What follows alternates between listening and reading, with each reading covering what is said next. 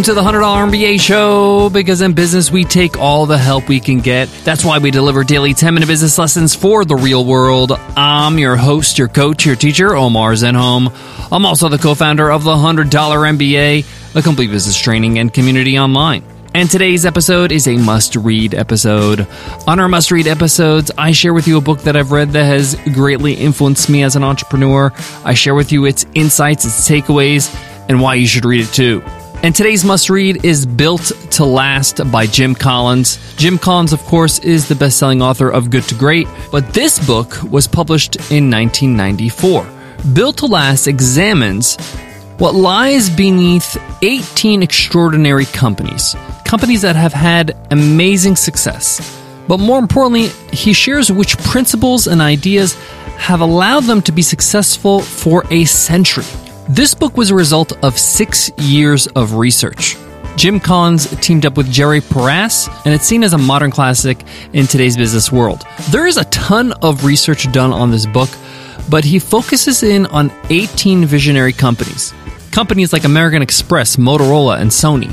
What I want to share with you in this book are some lessons he extracts from these legendary businesses, why they continue to be successful after all these years, and how you can do the same. I know that sounds very big and grand, but Jim actually mentions in the book that these companies actually looked at each other when they were building their companies. They were saying, hey, if that company can do it, I can do it. They said this when they're in their early stages, so if you're in your early stages, take their lead and don't take these lessons for granted.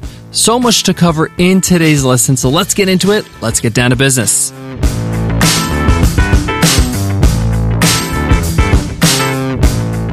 Today's episode of the $100 MBA show is supported by Podia. Podia helps thousands of creators earn money from their passion. It's an all in one digital storefront that you can sell courses, memberships, and digital downloads in one place. It's the most creator friendly platform on the market with zero transaction fees and a super friendly 24 7 live support team, no matter what plan you're on. So they're going to take care of you even if you're just getting started. What's great about Podia is that it eliminates all the technical headaches. It takes care of every aspect of selling your course or membership or digital download. If you got video courses, they do the video hosting for you. If you want an easy way to charge your members on a reoccurring basis for a membership, Podia takes care of it. You want a secure way for people to download your products when they pay for them, they take care of that too. They also offer free migrations on their Shaker plan. Best of all, Podia puts their money where their mouth is. They have a 30 day free trial with no credit card required. So if you don't love it, you don't pay a penny.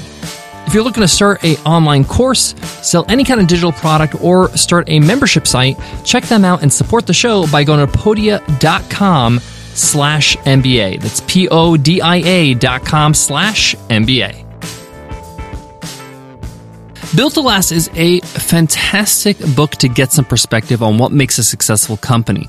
And this is why I want to start with this quote from the book from Jim Collins that says, Visionary companies pursue a cluster of objectives, of which making money is only one, and not necessarily the primary one. So Jim actually has this quote in this book because he wants to emphasize that these companies that are revolutionary, that have lasted decades, lasted because they weren't only about money. They weren't only about making a buck. Of course, profitability and making money is something they try to do, right? They try to achieve. They have to so they can continue to grow and sustain themselves.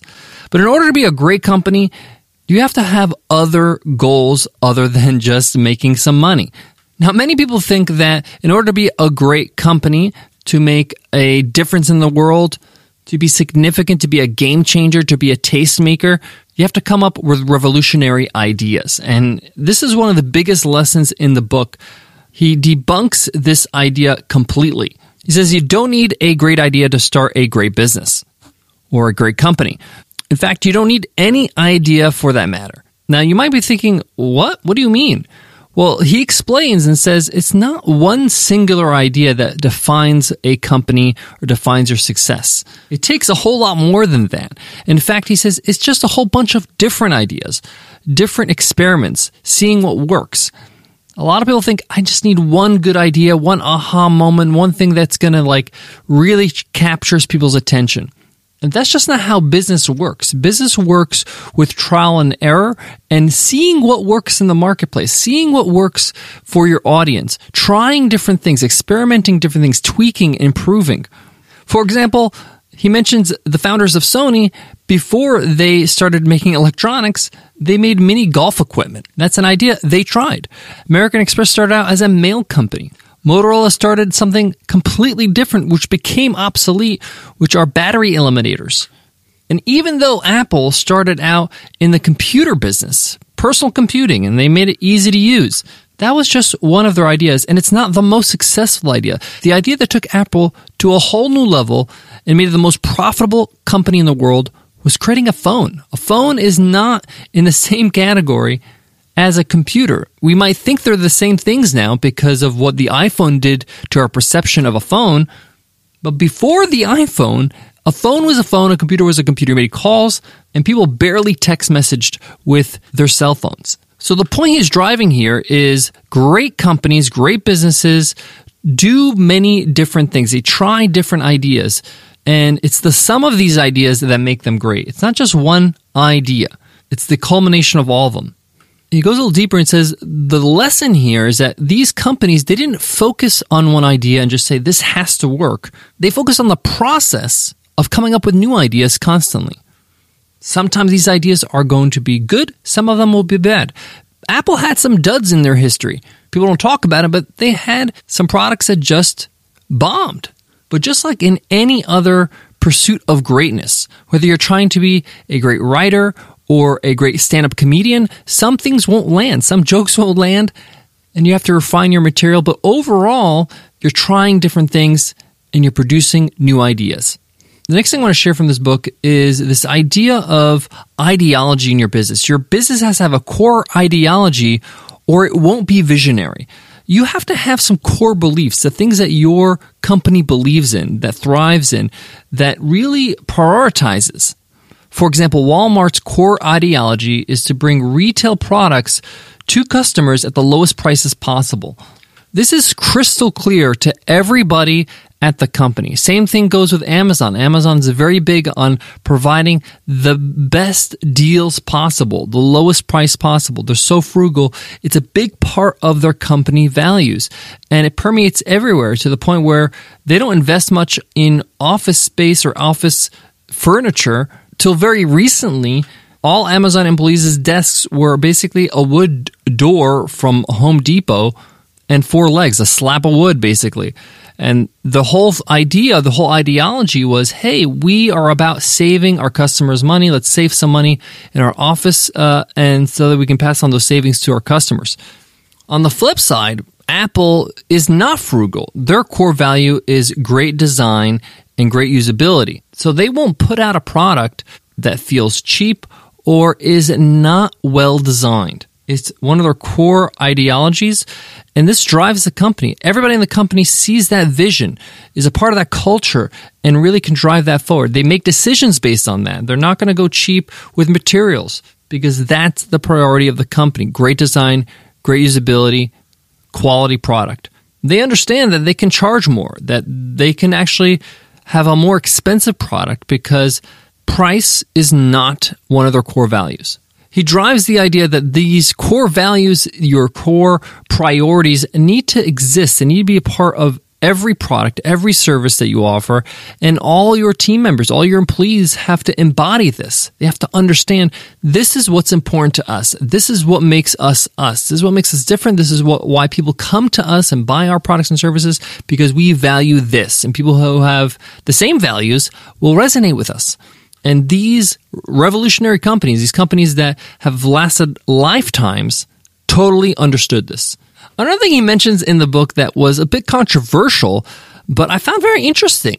And he said that these companies, these visionary companies, they're like a cult. You're either in or you're out.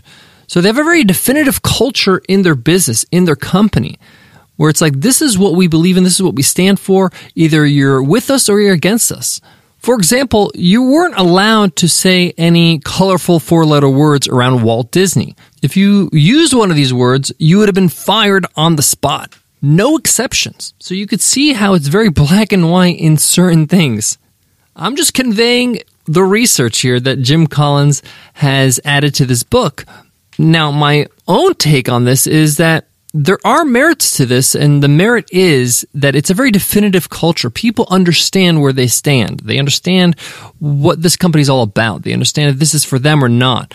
Uh, even from the get go, from starting at that company or even the interview, they understand quickly, hey, this place is for me or not.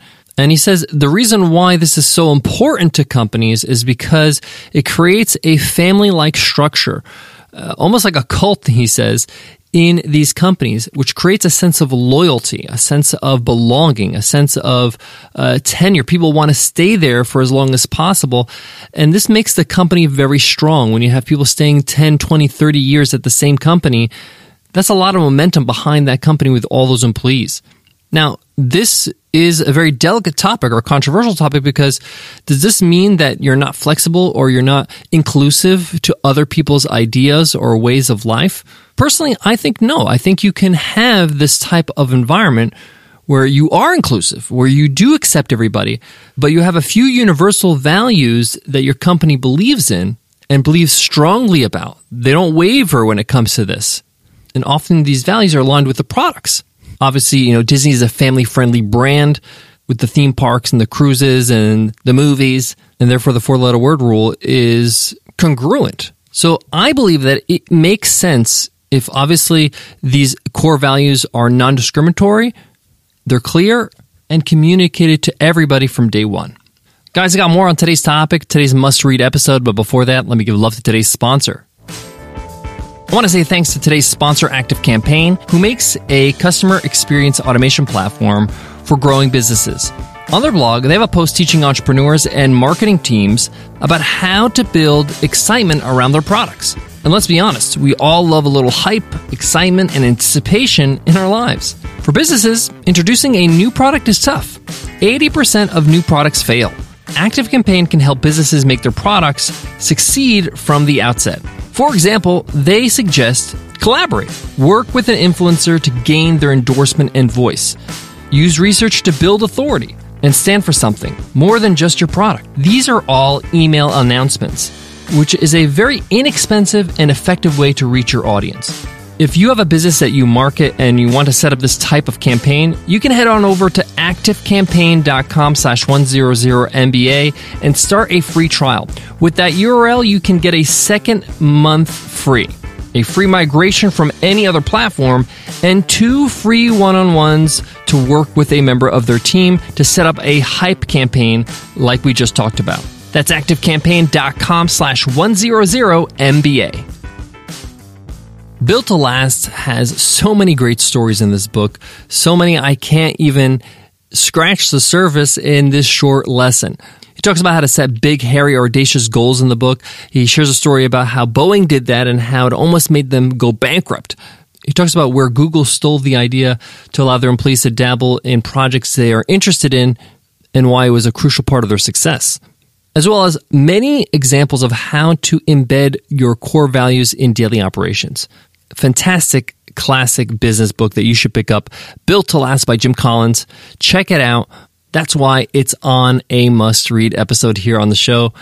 Thank you so much for listening to today's lesson. If you love what you hear, hit subscribe right now on whatever you're using to listen to this podcast. That way you never miss the next episode. Also, by hitting subscribe, you have access to all our archive episodes, over 1,400 episodes. The only way for you to see all those episodes is to hit subscribe. You can go to our back catalog and check out all the different lesson topics and themes that we covered over the last five years. Plenty for you to chew on when you have 10 minutes or so. Before I go, I want to leave you with this as a small business, sometimes it's hard to relate to these huge companies like Apple and Boeing and Walmart. But understand that these companies started out small too. They had a handful of customers, they had one location, they had one product. We all start somewhere and when people learn things along the way, we shouldn't just neglect them or just say, hey, that's not for me because that's a huge company. They could be of value. They've learned a lot of things along the way that you maybe you haven't experienced yet that can help you prepare you for success. Don't do that because I used to do that. I used to dismiss, you know, oh, that's a large company. That's not me. No, there's lots of lessons you can learn. Thank you so much for listening, and I'll check you in tomorrow's episode. I'll see you then. Take care.